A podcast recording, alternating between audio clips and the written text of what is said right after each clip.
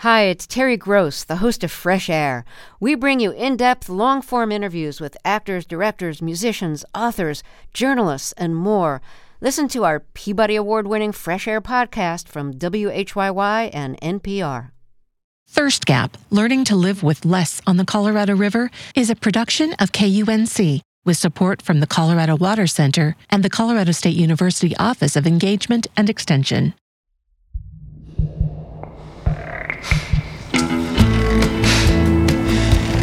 On a hike in western Colorado that takes you to the top of a viewpoint. Let me just catch my breath for a second. Whew. It is at the top of a sandstone cliff. And from there, you can see the entire Grand Valley, where the Rocky Mountains, which are currently so beautiful and covered in snow, start to transition to desert. And from up here, looking down into the valley, you get a great view of what water does when it's applied to arid western landscapes. It has the power to completely transform. In this valley, irrigation canals create dividing lines. One side of the canal is dry, tan, scattered with tumbleweeds, and the other side is every shade of green, full of peach blossoms in the spring. The sprawling farmlands are such a contrast to the desert. I bet you can see this giant green patch from space. And it's the Colorado River that makes it all possible.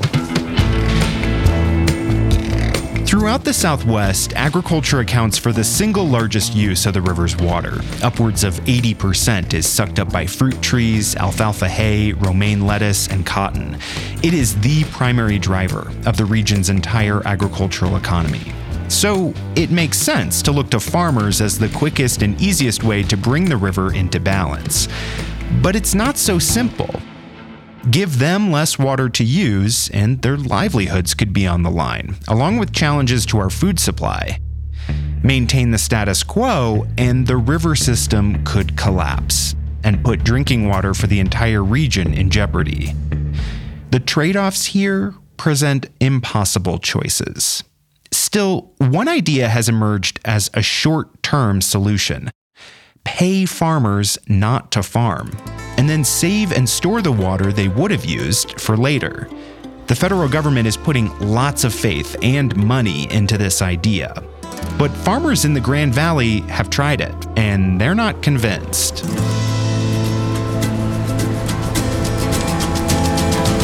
From KUNC, this is Thirst Gap Learning to Live with Less on the Colorado River. I'm Luke Runyon. This is episode two Cash Flows.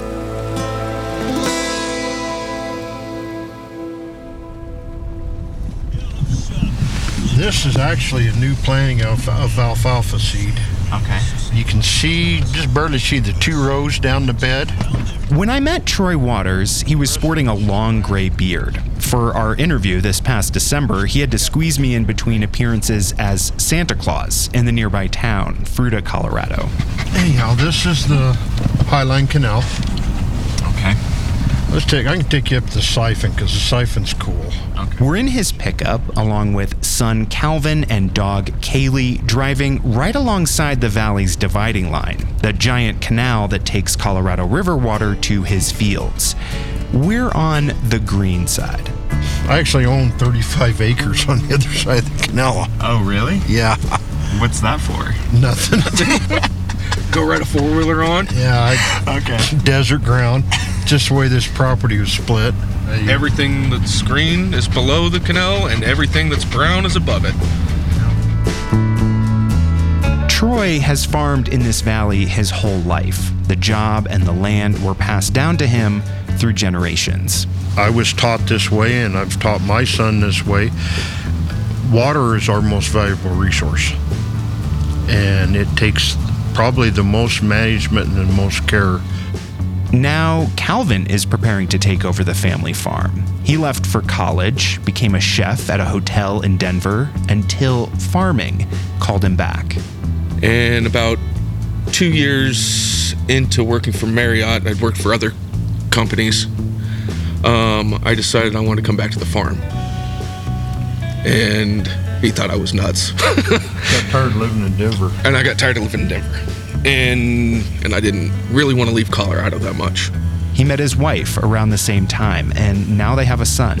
And I didn't want him to grow up in the city with dad working 110 hours in a hotel and never seeing him.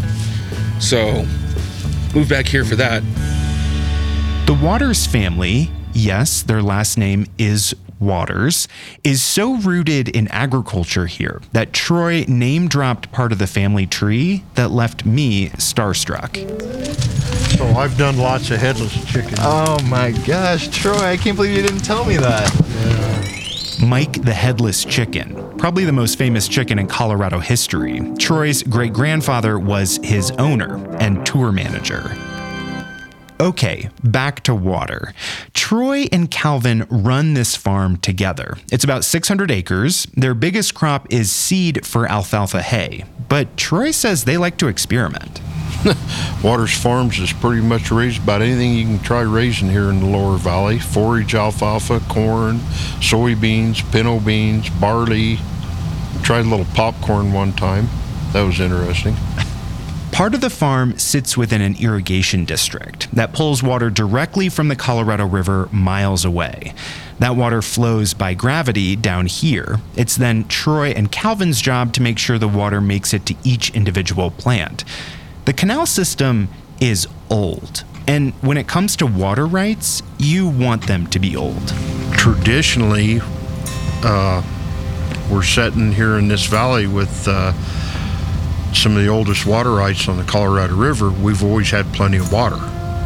Even though we're hot and dry, we, we can irrigate the crop when it needs it, not dependent on Mother Nature, you know, to get timely rains. And I think that's what makes us really unique.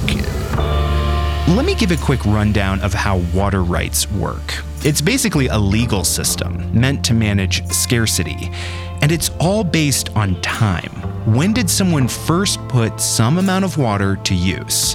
The older the right, the more protected it is, and it can be passed down through generations like a family heirloom.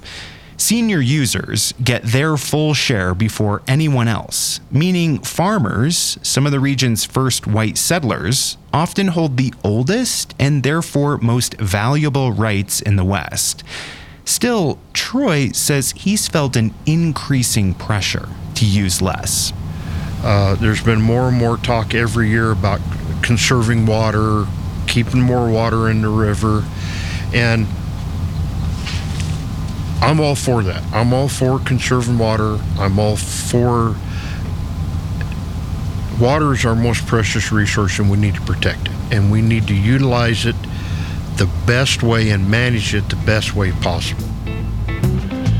Around the year 2000, it seemed like a switch was flipped in the Colorado River Basin. Droughts started to feel less like a temporary problem and more like a permanent change in how the river functions hotter, drier, less water to go around. In response to that decreasing supply, the federal government, some large cities in the West, and environmental groups turned their attention to agriculture.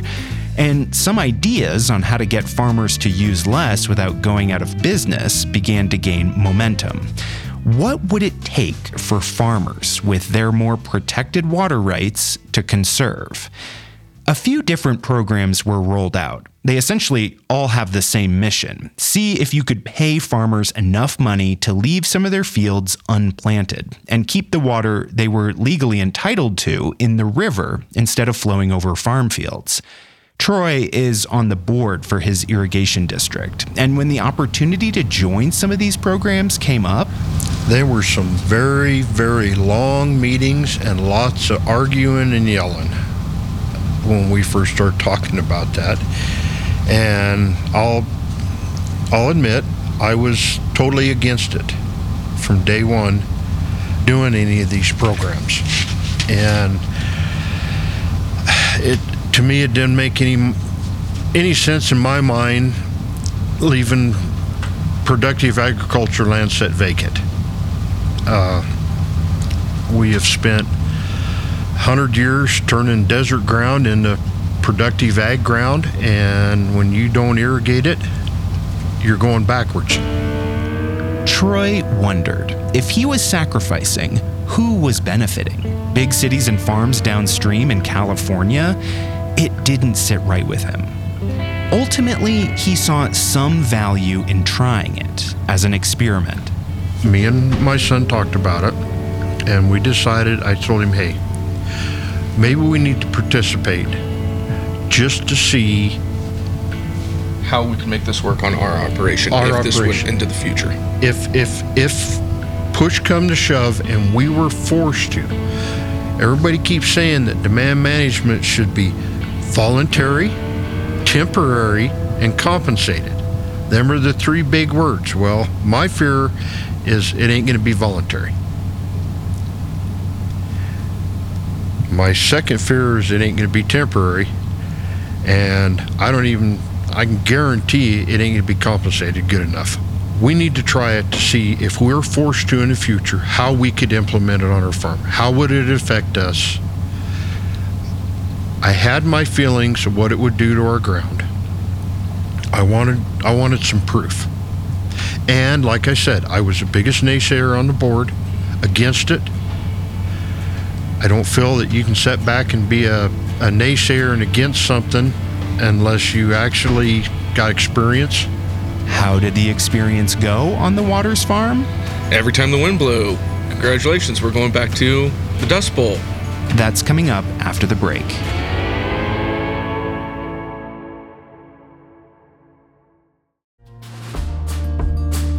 Gap is sponsored by the Colorado Water Center, leading research, education, and outreach to address water related challenges in Colorado and beyond, building collaborations between communities, scientists, educators, and policymakers to ensure clean and reliable water. And by CSU's Office of Engagement and Extension, serving Colorado through community partnerships, outreach programs, and extension offices, offering educational resources and lifelong learning opportunities online and in person. CSUengage.com.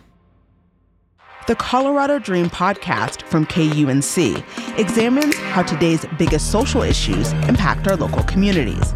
From a changing workforce We know that not every student coming through the doors wants that traditional pathway. to immigration, We have a new face of the city. and coming soon, we dig into the state's housing crisis. No one can find housing at the moment. The Colorado Dream returns this fall with a brand new season.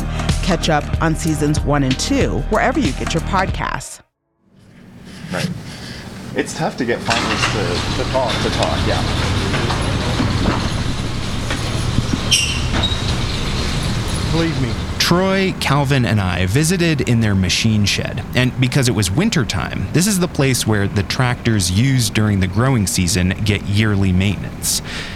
Troy and Calvin decided to enroll about 100 acres of their own land in one of the experimental programs called the Conserved Consumptive Use Program. For a summer growing season, all that farmland sat fallow, just dirt, and they got paid to keep it that way, even going so far as killing every weed that popped up. we chose deliberately everything from our worst ground, our least productive ground, to our most productive ground, and everything in between. During that year, Troy and Calvin paid close attention to their fallowed ground. Troy was worried that even taking just one irrigation season off would have long term effects on the health of his soil. That desert on the other side of the canal, it started creeping closer to his house. You you just turned it back into a desert. Yeah, you turn it back to desert. You literally turn it back to desert.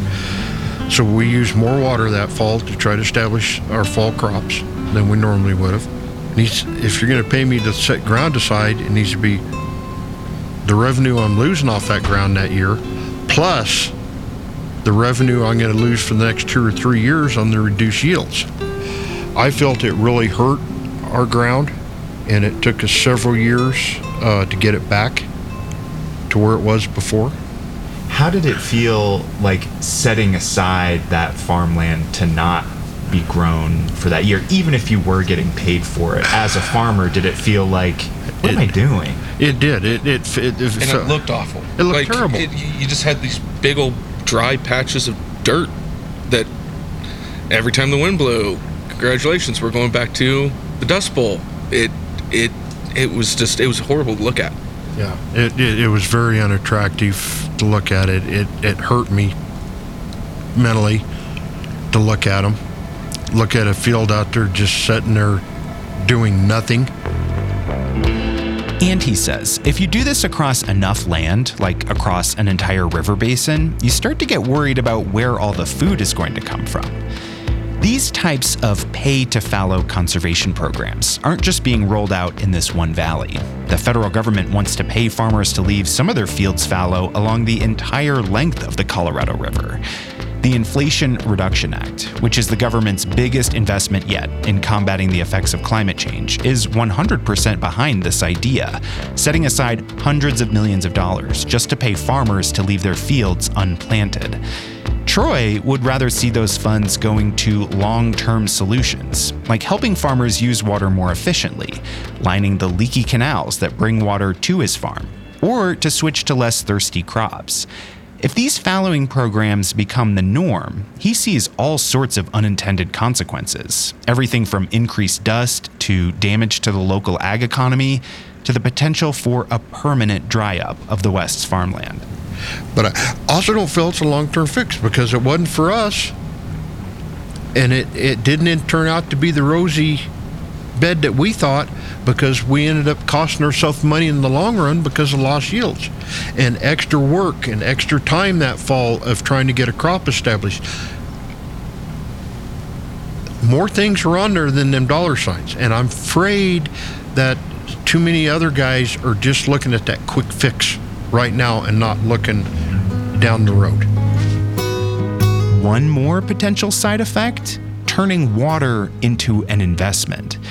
Soon after these programs were rolled out, the Waters Farm found itself with a new neighbor, a private equity fund with a headquarters on Madison Avenue in Manhattan. It began buying up farmland here, along with the associated water shares. Water Asset Management, it's called. Historic drought fueled by climate change and overuse of the river has drained its reservoirs to record lows, and that is turning water in the West into a very hot commodity. In some Western farm communities, private investors who see the increasing scarcity as a money making opportunity are showing up with their checkbooks, but not without pushback.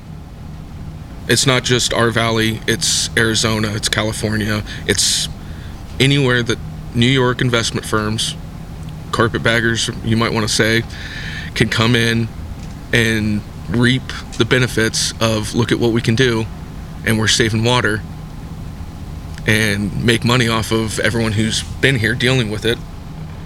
Troy and Calvin now worry. Will there come a day when the water is so valuable here that farms like theirs can't survive? My passion is to see my son keep farming, maybe see my grandson or granddaughter keep farming. How long can you keep paying a farmer to set aside a third of his ground?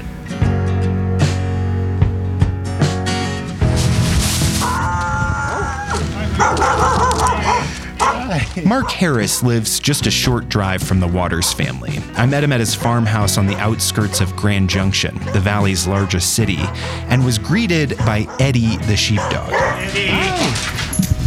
Hello, Nice to see you. Nice to see you. Yeah. Mark is the recently retired general manager of the irrigation district where Troy farms. The controversial experiments to pay farmers not to farm, all those played out under his watch.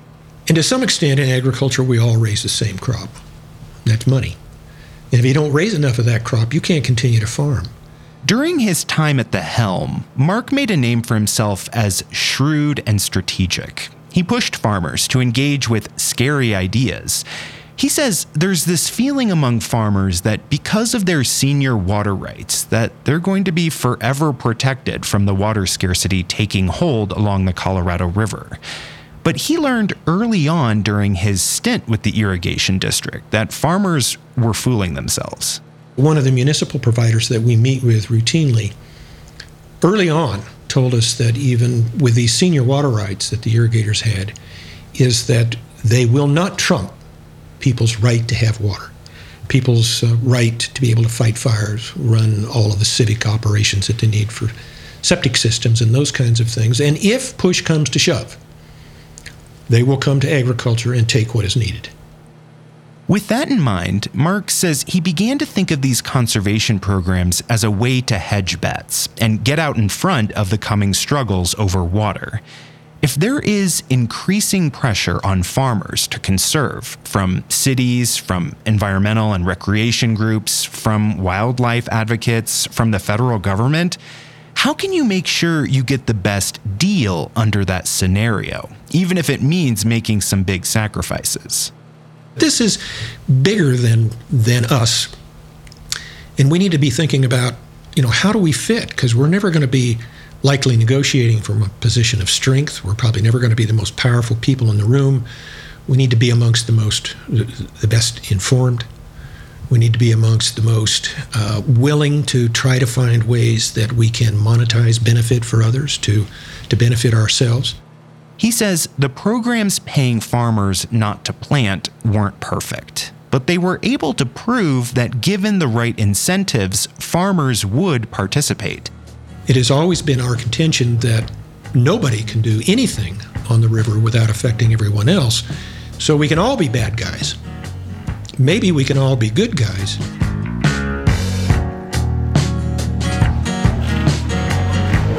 The conservation programs in the Grand Valley ended in 2018. They were billed as short term experiments. But the dry years kept coming. 2020, 2021, and 2022 all brought drier than normal weather for the Colorado River. Thank you guys for coming and um, thank you. But here at the 2023 annual meeting for the Grand Valley Water Users Association, the talk was about reviving the program, this time with a lot more federal money from the Inflation Reduction Act set aside to pay farmers. 125 million for payments in Colorado, Wyoming, Utah, and New Mexico. They met in a storage garage, about 50 people in attendance, and heard about how this new iteration of the program might work. The association's new general manager, Tina Bergonzini, laid out the parameters. System conservation. Um, at the February 9th board meeting, your board of directors voted to participate in the system conservation program to support the state's proposal. The crowd wasn't outright hostile to the idea, but several people voiced serious skepticism. One of the first questions came from a farmer who wanted to know why they were doing this. Who benefits when Grand Valley farmers use less? I met up with Tina a few weeks after the meeting, and she says she's heard from plenty of skeptical farmers since then. With the feedback that I've gotten, you know, there's been more curious questions of why, how could this benefit us? Is this going to end up being permanent? Is this dangerous to our water right? You know, um, I have had a handful of people just the straight out blunt, are you sending our water to California? Tina told me that this program is all about a show of good faith. Even if it's not that much water saved, farmers here can say they're at least doing something. Every little bit helps, but you know, at the end of the day, there's just not enough. We don't have enough water in the upper basin in system conservation to be able to save Lake Powell. We don't. This renewed program came in a moment of crisis. The Colorado River's biggest reservoirs were about to dip low enough to lose the ability to generate hydropower. States and the federal government were in emergency mode. But still, being at that meeting with the farmers, I could see how hard it is to draw a bright line between what happens on an acre of land in western Colorado and the future of the entire Colorado River Basin, and see how tempting it is for them to want to retreat into their century old water rights. After the meeting wrapped up and people were standing around mingling, I ran into Troy and Calvin Waters. I hadn't seen them in months. Last time we spoke, this new program hadn't been proposed yet, and I was curious if, after hearing how it works, if they'd want to sign up some of their land again. Troy looked at me and said, No. Was that fast enough for you? No. Next time on Thirst Gap, we continue our journey down the Colorado River to its second largest reservoir, Lake Powell. It reached a record low this year. But it's a massive lake. I mean, now think about what it means when a foot of water goes down. I mean, I I can't even conceive of how much water that is. Boaters who vacation here are witnessing the changes, and they wonder how much longer Lake Powell will be their summer playground. While some conservationists say it's time to get rid of the reservoir altogether. That's in episode 3 The Big Empty. Thirst Gap is a production of KUNC, brought to you by the Colorado Water Center and the Colorado State University Office of Engagement and Extension, with additional support from the Walton Family Foundation and the Water Desk at the University of Colorado Boulder. It was written and reported by me, Luke Runyon, editing by Johanna Zorn. Our theme song was composed by Jason Patton, who also sound designed and mixed the episode. Ashley Jeffcoat, Jennifer Coombs, and Natalie Skoland are our digital editors. Sean Corcoran is KUNC's news director. Tammy Terwelp is KUNC's president and CEO. Special thanks to Alex Hager, Elliot Ross, Stephanie Daniel, Desmond O'Boyle, Robert Leja, Kim Race, and Jen Prawl. To learn more about the Colorado River, go to kunc.org slash thirstgap or check out the show notes for a link.